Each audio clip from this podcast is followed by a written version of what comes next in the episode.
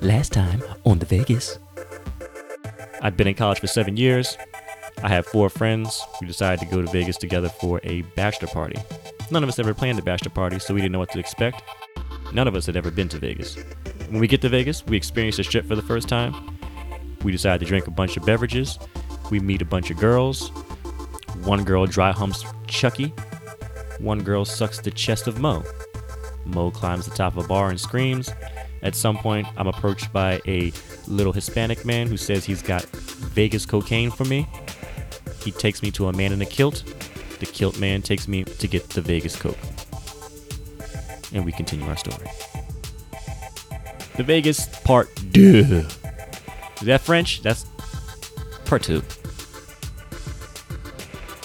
Kilt man took us to some spot in the MGM Grand, walked us past the line to the VIP entrance. We got in the club, Chucky and I were instantly taken aback by how many chicks were in this venue. Like, I mean, they were everywhere. They were dancing on the stage. They were in elevated cages. They were on the floor. They were on sofas in the roped off sections. Hell, I think we walked in the club on a carpet made of women. It was like we stumbled onto the set of a real life Money Cash Hoes video. Never had I ever lost my train of thought more quickly. There were so many chicks that I forgot all about the kilt and the coat. I bolted into the sea of women and started dancing as Chucky did the same thing. In the Vegas nightlife or the Vegas clubs, or you know what, all clubs in general, if you find yourself partying with a group of chicks, there's going to be vulture guys with credit cards that's going to want to party with your chicks as well. So what they're going to do is they're going to invite you and the chicks that you're partying with over to their section of tables. They're going to let you participate in their bottles and their drinking. And so we knew that, so we would just surround ourselves with a bunch of groups of chicks and then get invited from section to section to section for the remainder of the evening. That was the plan for the night. The night was already going down as an all time classic in my book. Like I was enjoying myself thoroughly. This is night one of Vegas. We had just hopped down from the couch and left another roped off section. We bumped into these two chicks from Kansas State. They were celebrating their birthday. They had on these cheesy tiaras with lights and fur on them and whatever, which gave me the you know a nice little conversation starter as they walked us over to the bar for shots. But then the DJ took it to the next level, like by throwing on what will forever be deemed as the greatest song ever. Now I'm going to tell you what my favorite song is, and if you don't agree, you're a fucking idiot, a goddamn idiot. And that's when Lemonade by Gucci Mane comes on. And if you've never heard Lemonade, like pause this and then look up Gucci Mane Lemonade and play that shit and understand what the fuck is about to happen. All right, welcome back.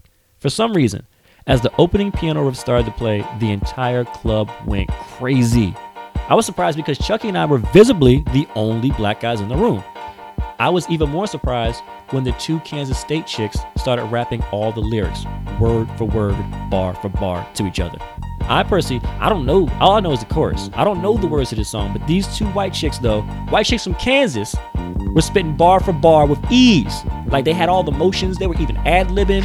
It, it was a lot of noises coming from them, and I was, I was fucking stunned.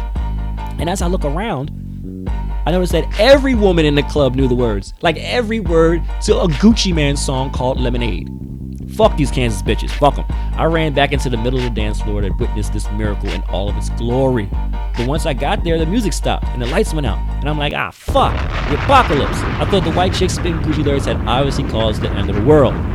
So five or ten seconds later, the strobe lights come on, the music starts back up, and the emergency exits, they burst open all around the club.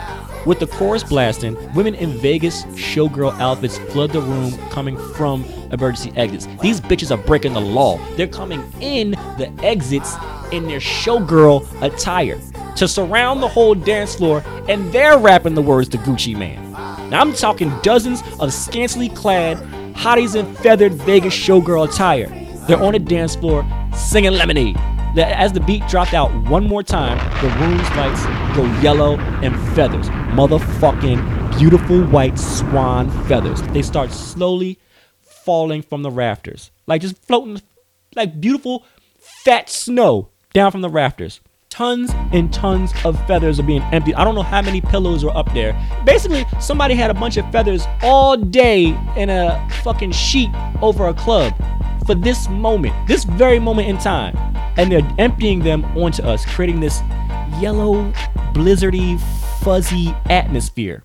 While everyone's dancing, rapping, screaming, and catching falling feathers, I'm just, I'm standing in the middle of this club, frozen in LeBron James powder toss pose, staring up into the shower of, of feathers as they're falling on my face. Ultimately, out of the millions of feathers, and, it's, and the shit's still not over. Out of the millions of feathers, slowly descends a beautiful showgirl on a harness floating above the crowd. She descends as leisurely as the feathers are falling. And at one point, I noticed she's got a fucking bottle of Grey Goose. She pulls it from behind her back. I don't know where she was hiding. She pulls a bottle of Grey Goose and starts spraying the crowd below her. Now, it's so extravagant that nobody even gives a fuck. That she's spraying your eyes with Grey Goose. It's getting in our eyes, it's getting in our hair, it's getting in our clothes. This is the greatest fucking club ever. Like you get the the best Yelp review of all time in my book. I don't even know what this club is called. For pres A for presentation, motherfuckers. Perfect. Now when the party finally ended, because that was I guess that was the finale. The shit was over after that. There was nothing you had to have gone to bed after that. That was the end. That was the finale. When the party ended, it was daytime. We walk out, and I don't mean to crack a dawn either. It was like eight or nine in the morning. So we're we're, we're still kind of buzzed because, I mean, now there was there was Grey Goose showering from the rafters into our mouths. Okay, it's it's in our clothes. So we're buzzed. It's eight in the morning. We're wearing birthday tiaras because we we confiscated them shits, and the Kansas State chicks are gone, and we're looking for something else to do. We stumble along the strip, buying more shots because uh, that seemed like the only logical thing to do. Granted, we had just had a night of our fucking lives, like a night for the books. But something about partying through the sunlight just motivated us to keep going.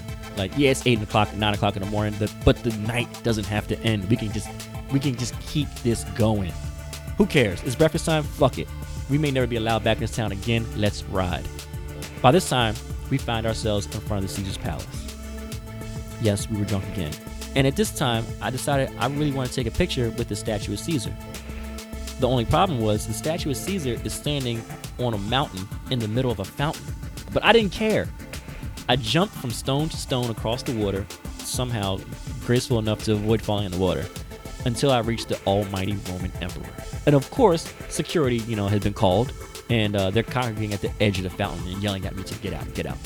After Chucky took my pictures, because I wanted my goddamn pictures, I climbed down and left out of the out of the fountain and running. As soon as I as soon as I got out of the fountain, I started running, and so did, so did Chucky. And security they started to pursue us. My only motivation here was to just not get arrested and go to prison. One, I don't think Chucky had the money to bail me out. Two, the guys at the at the room, I don't think even if they had the money, they weren't going to bail me out. Uh, and three, I just couldn't call home and ask for money to get bailed out. I just didn't want to get bailed out of fucking prison, okay, in Vegas. I don't know what goes on in there. I don't know the rules, and I don't know. So I'm gonna run because I like uh, freedom. So we sprint as fast as we could, you know, but we couldn't shake these guys. Like every time I look back, like these guys are right there. It was ridiculous. I thought we were in full sprint, and these guys were kind of like power walking. I don't know what training course you have to go through to be a Caesars Palace security guard, but you motherfuckers are in shape. So it probably wasn't the smartest thing for us to do, but we ran into the Caesars and ducked through the casino. Like we split up, we came back to each other, we're ducking through the slots, we're trying to escape. And we dipped around the slots and all throughout the pit, and we find a bathroom. We both slide into the stalls. Now we're just, I don't know what the fuck we were thinking, but now the adventure's done. You know, we'd obviously trapped ourselves. Clearly, you know, we were on their home turf, and they could easily just run the camera feed and trace our whereabouts to the bathroom. And as I'm standing on the toilet, holding my breath, got mad beads of sweat dropping down my forehead. I heard the bathroom door open, and someone walk in, and they walk to the urinal and they take a piss. And then when he was done, the footsteps went over to the sink and turned on the faucet. And then it turns on the air dryer to dry his hands. And then when the dryer stopped, a voice says, Look, I get off in 30 minutes. Don't be dickheads about it and make me work. If you leave, that'll be the end of it. Apparently, that's all Chucky needed to hear. Because he says from behind his stall door, For real? I'm like, God damn it, Chucky. If it wasn't for real, he would have known it was us and, and we would have been in jail right now. You snitch. But the voice was really, you know, he really wasn't in the mood for any bullshit. He wasn't trying to like have any paperwork and all that kind of stuff.